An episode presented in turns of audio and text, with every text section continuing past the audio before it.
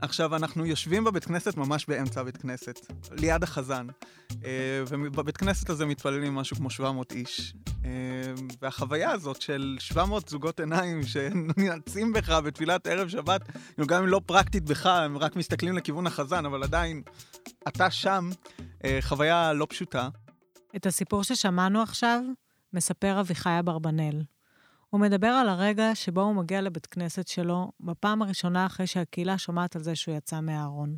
בפרק שלנו היום נדבר עם אביחי ועם הדס, שני אנשים דתיים שיצאו מהארון ונשארו בקהילה דתית. נשמע על המאבק שהם מנהלים לשינוי ביחס של החברה הדתית ללהט"בים. אנחנו גלי ומירנה בשיפט באוויר, הפודקאסט של שתיל על שינוי חברתי. בכל פרק אנחנו מביאות את הסיפורים שמאחורי מאבק אחד לשינוי. נתחיל.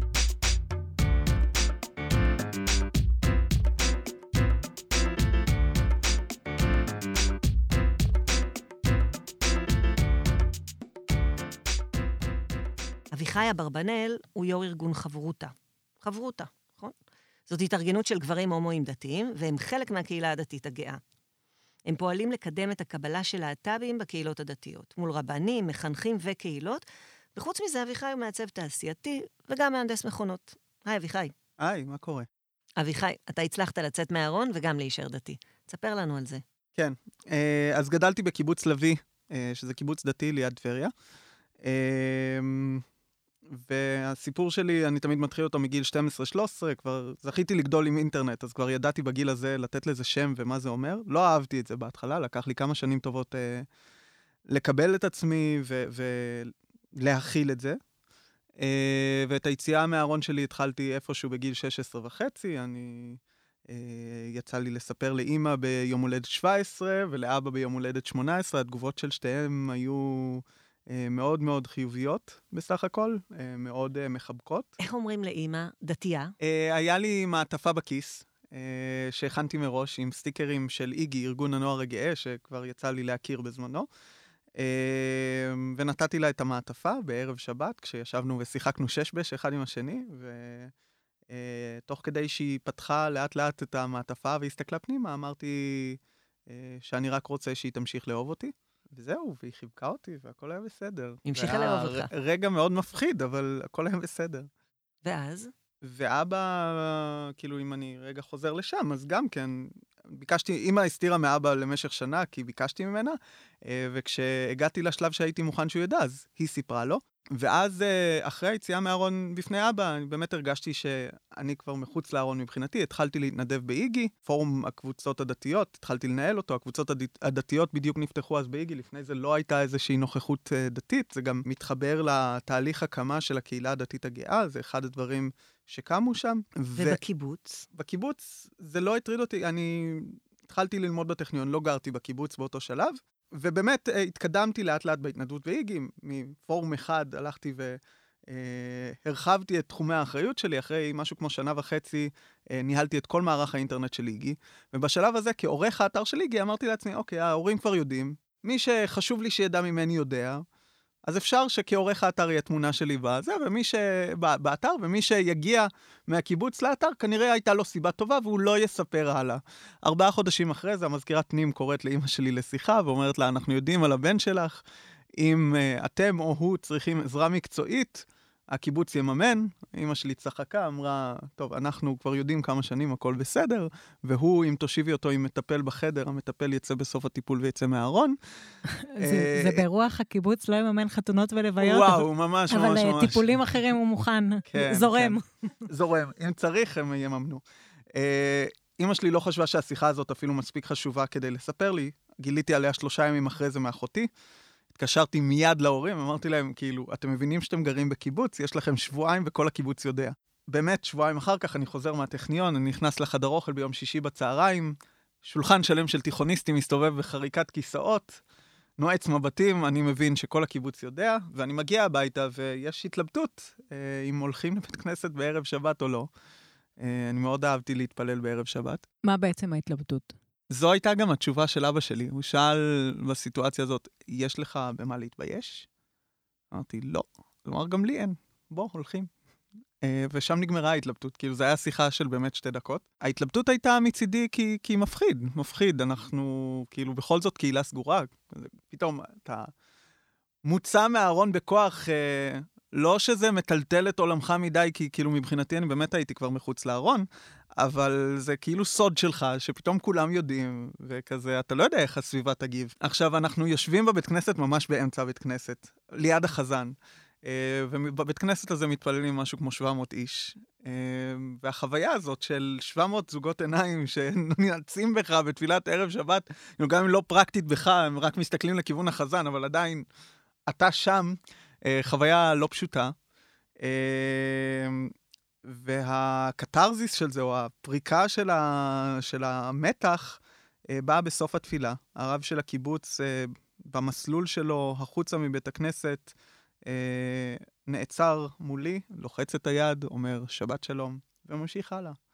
קיבלת הכרה. קיבלתי הכרה, קיבלתי מין אישור בלי מילים כזה שהכל בסדר. אז, אז אביחי, מהסיפור שלך זה מעניין, כי בסך הכל נשמע שהחוויה החו... חיובית ושיש איזושהי הכלה וקבלה, ומעניין לשמוע רגע מה קורה עם אנשים שבוחרים לצאת מהארון בקהילות יותר שמרניות, קהילות חרדיות אולי, איך הם מתמודדים עם התהליך הזה, אם אתה יכול להתייחס לזה גם. זו שאלה שחוזרת, כלומר, האם הסיפור שאני מציג הוא לא חיובי מדי? כן, הוא מסופר בעיניים שלי היום, ולא בעיניים שלי אז. יכול להיות שאז הוא היה קצת יותר טראומטי. אני כבר הרבה זמן לא שמעתי על מישהו שנזרק מהבית אה, בציונות הדתית. בקהילות החרדיות זה עוד מדי פעם קורה, רצינו לדעת מה קורה בקהילות שמרניות יותר, אז פנינו להדס בניהו. הדס היא פסיכולוגית בהכשרה קלינית, וגם מנכ"לית ארגון שובל וחברת ארגון בת קול, ארגון של נשים דתיות גאות. ביקשנו ממנה שתשתף אותנו בהיכרות שלה על תהליכי יציאה מהארון בקהילות שמרניות יותר, חרדיות למשל. בבית קול יש אה, לא מעט אה, נשים אה, חרדיות, יוצאות העולם החרדי, שחלקם עדיין חיות וגרות בתוך העולם החרדי. באמת הרבה פעמים לא יצאו מהארון בשלב הזה. לדבר הזה יש השלכות משמעותיות, הרבה פעמים זה נשים שהן נשואות עדיין לגברים והם בארון, או שהן עדיין פשוט גרות אצל ההורים שלהם בבית והם בארון, וליציאה מהארון יש השלכות מאוד משמעותיות, זה יכול להיות מין נידוי, הוקעה, הרחקה, היינו עדות לאלימות בתוך בת קול כלפי נשים שיצאו מהארון, גירושים מאוד מאוד קשים ואלימים שאפילו לא מעט נשים איבדו את הילדים שלהם בתוך התהליך הזה. אה, ואני חושבת אנשים שהן מגיעות מחברה חרדית, הן מבינות את ההשלכות של הדבר הזה, ולכן הרבה פעמים הן לא רוצות לצאת מהארון לפני שיש להן תמיכה, ויש להן אה, עוד אפשרויות ועוד מסגרות, ואפילו בית אחר לגור בו. אה, זה לא משהו שקורה מאוד מהר, החוויה היא באמת מאוד מאוד מורכבת. הדס, את יכולה רגע להתעכב עבור מי שקצת פחות מצוי בעולם הזה, ולהסביר מה בעצם הבעיה של החברה הדתית עם נשים וגברים להט"בים? אמ, אז אני, אני אגיד שלפני עשור לא הייתה בעיה, כי לא היה דבר כזה. להט"בים דתיים, אה, מה זאת אומרת, זה רק אצל אחינו החילונים. אה, אני חושבת שככל שהקול אה, של, נגיד הקהילה הלהט"בית הכללית והקהילה הלהט"בית הדתית נשמע יותר חזק, יותר ויותר רבנים לא יכולים להתעלם מזה שהתופעה הזאת קיימת ונוכחת. וזה מעורר המון חרדה, חרדה ואיום שבאמת מובילים רבנים להגדיר את הדבר הזה לפעמים כבעיה. איום על מה? איום על המסורת, איום על הדרך שבה אנחנו אה, רואים אה, משפחה או בית, או אה, ברמה המהותנית ביהדות יש אה, מוטיב של גבר ומוטיב של אישה, והדבר הזה חייב ללכת ביחד, ורק הוא מייצר את ההולדה או הקיום של העולם. אה, ותפיסות כאלה מאוד מאוימות לפעמים, כן, אה, מהקהילה או מה...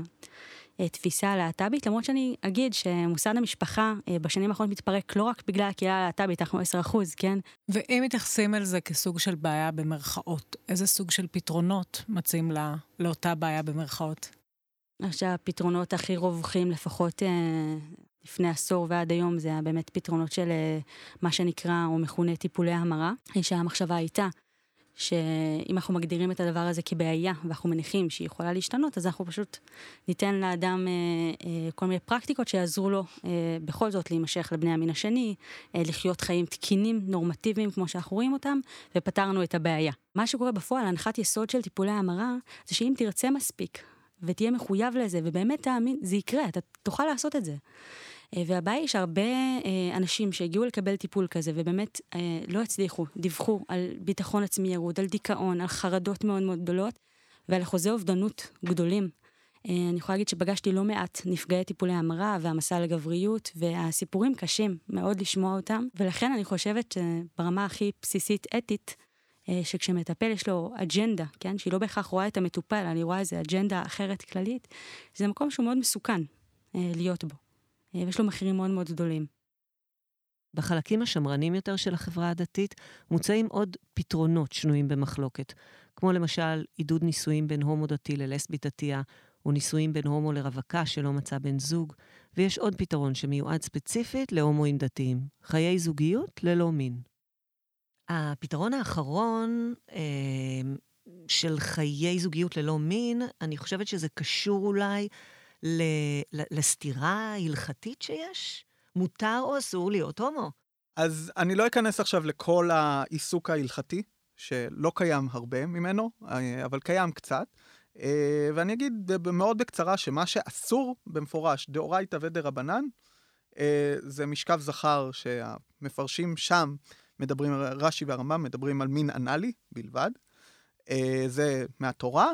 אחרי זה, במקורות שאחרי כן נכנסתי בסוף. במקורות שאחרי מדברים על, על uh, איסור על קידושין, על נישואים בין גברים, בין נשים, uh, ויש התייחסות מאוחרת ביחס למין בין נשים, הרמב"ם מוסר את זה, אבל זו ההתייחסות ההלכתית שיש עד למאה השנה האחרונות. אז איך בכל זאת אתה מיישב את המתח הזה בין להיות דתי ללהיות הומו? זה מוביל אותנו באמת לשלוש פתרונות, וכמו שאמרת, הפתרון הראשון הוא להגיד שאין סתירה בין הזהות לדתיות, אה, ואפשר לגזור על עצמך, מתוך מה שאתה מבין, אה, אם זה חיים של אה, רווקות והתנזרות, ואם זה גדרים אחרים שאתה בוחר לשים לעצמך, כדי לעמוד בדרישה ההלכתית, מתוך התפיסה הזאת של עשה לך רב. זה מה שהרב הציב לי, זה מה שאני עושה, וזה לא סותר.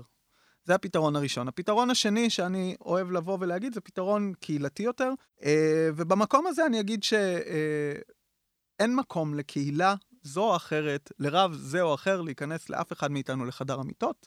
אה, ויש כאן מקום של אמון אה, שצריך להיות, שאם אני בוחר לחיות חיים דתיים אורתודוקסיים, יש דברים שאני לא מבצע, ואם כן, אז זה ביני לבין בורא עולם, ולא בין אף אחד בקהילה לביני. Uh, והפתרון השלישי שאני מציב, ואני יכול להודות כאן בפה מלא שזה הפתרון שאיתו אני חי, uh, זה הסתכלות רגע תיאולוגית על הדת היהודית. הדת היהודית היא לא דת של הכל או כלום, היא... אם אתה לא מקיים מצווה מסוימת, זה לא אומר שאתה פטור מכל השאר. Uh, ואז במקום הזה אני אגיד שאם המחיר שאני צריך לשלם כדי להיות חלק מהקהילה הדתית ולקיים את כל השאר, זה לא לקיים משהו מסוים, אה, זה מחיר שהוא בעיניי מוצדק. אה, ויותר משזה מחיר שהוא בעיניי מוצדק, אני מסתכל בעיניים לכל אותם מחנכים ורבנים ואומר, שימו לב שאם אתם לוקחים נער, נערה, ואומרים לכם, להם, אין לכ... ואומרים להם, אין לכם מקום בקהילה הדתית כי בזה אתם חוטאים, אתם מחטיאים אותם בהרבה יותר, אתם חוטאים בעצמכם. בעשור וקצת האחרונים הוקמו מספר ארגונים שהמטרה שלהם לסייע להתמודדות של להט"בים שיוצאים מהארון בחברה הדתית. אחד מהם הוא ארגון שובל. אז ארגון שובל אה, זה ראשי תיבות של שהכל ברא לכבודו. אה, זה ארגון אה, חינוכי, הסברתי, שקם לפני עשור על ידי בני ובנות החברה הדתית שהם להט"בים. באמת הם ראו את המצוקה המאוד מאוד גדולה שקיימת בשטח סביב חוסר ידיעה וזה שלא, הדבר הזה הוא לא משוחח מספיק. וכאנשים שגדלו בתוך המערכת ו- ולמדו על בשרם את הסבל הכרוך לזה, היה להם רצון מאוד מאוד גדול לייצר משהו אחר. אה, ולכן מה שהתחלנו לעשות זה באמת להיכנס לבתי ספר, אה, מכינות, מדרשות, אה, קהילות, פשוט לספר את הסיפור האישי שלנו. ופותחים לפניכם את הדלת? בפניכם? כן. אז אני אגיד שככל שהשנים עוברות, יש יותר היכרות, אז באמת יש יותר תמיכה של רבנים, שאפילו אומרים שאי אפשר, מי שמכיר אותנו לא יכול שלא לדבר איתנו, זה דיני נפשות. אה, באמת המטרה היא אה, להיכנס לכמה שיותר מקומות ופשוט לשוחח שיח כנה, לא דרך מסכים, לא דרך, לא שיח פוליטי, שיח אמיתי, כנה, אישי, אנושי, אה, ברמה הכי בסיסית על, על החוויה, על המצוקות, על הקשיים ועל ה... כן, מה הצוות החינוכי יכול לעשות, כן, יחד עם הדבר הזה, איך הוא יכול להקל, איך הוא יכול לזהות. וזה, ולא מתייחסים לזה כסוג של איום, שברגע שאתם נכנסים אתם מעוררים אצל כל מיני בני נוער רעיונות שאולי לא היו להם קודם? אני אגיד שאנחנו מדברים בעיקר עם מבוגרים, הם הקהל יעד לפעמים הראשון שלנו, כי יש לנו, אנחנו מבינים שהמבוגר הזה גם יישאר עם התלמידים גם אחרי זה. בסוף יש לנו רצון לייצר שינוי מערכתי בתוך בית הספר, מתוך הבנה של התופעה והמצוקה שקיימת. כשאנחנו מדברים עם בני נוער, בני ובנות נוער, הרבה פעמים זה נורא מעניין, כשאנחנו כן מגיעים לדבר איתם, שהם נמצאים במקום אחר לגמרי מהמבוגרים, הם כבר דור אחר. הם לפעמים יודעים את המושגים הרבה יותר טוב, כן? הם שורקים את השפה, הם חשופים לזה בטלוויזיה, וכאילו הם כבר שם. הם כבר משוחחים את השיחה הזאת, זה, הם חשופים בכל אופן שאפשרי, מכל כיוון, והשיחה איתם היא לא משנה את זה, להפך, היא מכניסה איזה רובד שאולי הוא כן אנושי, דתי, וכן מאפשר מגע שהוא אה, יותר קרוב אה, לעולם שלהם, לחוויה שלהם, למורכבות, לדבר שיח שהוא מורכב, לא שיח שהוא מושטח סביב התופעה. כן, לא חייבים להסכים גם. כשאנחנו מנהלים שיח, לא חייבים להסכים. כן, הקונפליקט הוא נמצא, הוא קיים, יש פה איסור הלכתי. יחד עם זאת, יש פה אנשים, ויש את החוויה שלהם, ואנחנו חלק מהחברה. אנחנו גם רוצים להישאר חלק ממנה. ואיך בתוך הדבר הזה הם צריכים למצוא שיח שהוא מורכב, והוא קרוב, והוא לא מפלג או מרחק או אה, ביקורתי. שזו המטרה העיקרית. גם בארגון חברותה, שאותו אביחי מנהל, פועלים כדי לתמוך בהישארות של הומואים בתוך הקהילות שלהם. תגיד רגע, על מה אתם נאבקים בחברותה? בגדול, אה, שיהיה לנו מקום בעולם. ביותר קטן, אה, אנחנו רואים את עצמנו חלק ממאבק רחב יותר של הקהילה הגאה, אה, והבנה שמדינת ישראל הולכת למקום שהוא דתי יותר ושמרני יותר, ושהשינוי שאנחנו לא נעשה היום בחברה הדתית ביחס ללהט"ב יבוא לרעתנו בעתיד. ומה אתם עושים בפועל? בפועל אנחנו נפגשים עם קהילות, אנחנו נפגשים עם uh, רבנים, אנחנו נפגשים, מנסים לייצר כמה שיותר שיח, uh, כמה שיותר נראות. האסטרטגיית פעולה שלנו נשענת על uh, מונח שכזה מצאתי במקורות uh, של הציונות הדתית, שנקרא המרד הקדוש. והרעיון אומר בעצם ש- שאנחנו מנסים לגייס ציבור כמה שיותר רחב, כמו שעשתה הציונות הדתית בראשית דרכה, ומתוך שם לגייס את הרבנים, ולא לפעול מול הרבנים קודם ואז את הציבור. אה, ובניסיון אה, לייצר שיח, אז כן, השיח צריך להיות חיובי. אני לא מתנגד לאף אחד ואני לא נלחם באף אחד, אני מייצר אלטרנטיבות. אני מייצר אה, מודלים שנראה שאפשר לחיות בהם. אנחנו מייצרים משפחות, אנחנו חיים את החיים. ובסוף, מי שיעשה את המהפכה זה לא אני ולא אף אחד מהאנשים בארגונים. זה המשפחות שלנו שמקבלות אותנו, זה החברים שלנו שמקבלים אותנו, זה הקהילות הדתיות שהולכות ו- וגדלות, שתומכות בנו. וכאילו, בסוף אני חושב שרב שיש לו קהילה שמקבלת את הילדים שלה ואומרת, זה מה יש, עכשיו תמצא את הפתרון, הרב מוצא את הפתרון. אמ, יש איזה, במסגרת המפגשים שעשיתם עד עכשיו, השיח שאתה מספר עליו, בבתי ספר, בקהילות, יש איזה אירוע אחד, מפגש אחד, שככה נחרט בזיכרונך, שהיה מאוד מאוד משמעותי? לפני כמה חודשים יצא לי להרצות אה, במכינת רוח השדה, שזו מכינה קדם צבאית של אה, הקיבוץ הדתי. אה, ושלושה ימים אחרי זה היה הרצאה בחברותה של הרב אילי עופרן, שהוא ראש, אחד מראשי הישיבה, המכינה. אילי עופרן הוא נחשב בתור ליברל יחסית, נכון? יחסית, כן. משפחת ליבוביץ'. משפחת ליבוביץ'. אה, בן אדם מאוד חריף, ומאוד מאוד מעריך אותו. אה, ובישיבה אה, שאל אותי אחד התלמידים שאלה, שהתגובה שלי אליה הייתה, בוא נרים יד ונראה מי פה מכיר אדם להט"ב דתי, הומו דתי, והרימו יד כמעט 40 חבר'ה, כולם למעט אחד. לפני שלוש שנים זה לא היה קורה. כאילו, הייתי שואל את השאלה הזאת, והיו מרימים שניים, שלושה, חמישה אנשים, לא 99 אחוז. ואז, שלושה ימים אחרי זה, כמו שאמרתי, אה, הרב אה, בא לדבר איתנו, ובסוף השיחה, אה, הוא, שאלתי אותו, איך היה? מה היה הפידבקים של החבר'ה? מה היה הריג'קטים? הוא אמר, החבר'ה מאוד מאוד אה, נפעמו, ואני מרוצה שהייתה השיחה הזאת, כי אני חושב שהשאלה הזו היא שאלת איפה אלוהים היה בשואה של ימינו. היחס ללהט"בים זו אחת השאלות המרכזיות בבניית הזהות הדתית של בני נוער היום. וכשאני מחבר את שני הדברים האלה, גם המרכזיות של השאלה הזאת, של היחס של הדת למיעוטים בתוכנו, ומצד שני, אה, כמה רחבה, רחבה ומתרחבת ההיכרות, שבעיניי מגיעה אך ורק מהמקום של האסטרטגיה שלנו של שיח ומפגש, אז יש איזושהי הרגשה טובה כזאת שיורדת של גם אנחנו מנצחים וגם עשינו משהו בעולם הזה. לגמרי, אני חושבת שאתה. משפיע, כן. כן. מדהים. אז לסיום, אנחנו אה, אוהבות לשאול, כל אחד מהאנשים שמובילים אה, מאבק, איך, אה, וגם אותך, איך אתה רואה את העולם הזה? איך, איזה, איזה שינוי אתה צופה שיתרחש בעוד חמש שנים מהיום? הייתי רוצה שיהיה לנו מקום, מקום שווה, ולא מקום של יותר ולא מקום של פחות, מקום. אה, זה ברמה של אה, להט"בים דתיים. אה, אבל אני רואה אפקטים אה, צדדיים של המאבק שלנו אה, ביצירת שיח על כל מיני סוגיות כואבות. אני חושב שהפתיחה של החברה הדתית לשיח אה, זה אחד הדברים הטובים ביותר שיכולים לקרות לה. אה, והלוואי שמתוך המקום הזה החברה הזאת אה, תיבנה ותתפתח ותפתח את שורותיה גם לעוד ועוד אנשים שבעבר היו נדחקים ממנה החוצה. אה, אשרינו ומה טוב חלקנו, כאילו, אם נצליח לעשות את זה. הלוואי. אביחי, תודה. זה מאוד מאוד אה, מרגש. אנחנו היינו שיפט באוויר, הפודקאסט של שתיל על שינוי חברתי. בכל פרק אנחנו מביאות את הסיפורים שמאחורי מאבק אחד לשינוי חברתי. תודה למרסיאל בוכסירה על הסאונד ולדוד פרץ על ההקלטה עם הדס. תודה למאיה קוסובר על הייעוץ המקצועי, לאלונה קדם שהיא גם התחקירנית וגם עוזרת ההפקה שלנו, לברית יעקבי על הסיוע בתחקיר ולגלית יחיא צפדיה העורכת. את שאר הפרקים אפשר למצוא בבלוג שלנו, שיפט, ובכל האפליקציות. אנחנו מזמינות אתכם להצטרף לקבוצת הטלגרם של שיפט, להעיר, להגיב ולשאול שאלות, ואם אתם בעניין של שינוי חברתי, תעשו לעצמכם טובה ותיכנסו לבלוג המעולה שלנו, תוכלו למצוא שם את התכנים הכי מעולים על מאבקים חברתיים. אז יאללה, תעשו שיפט.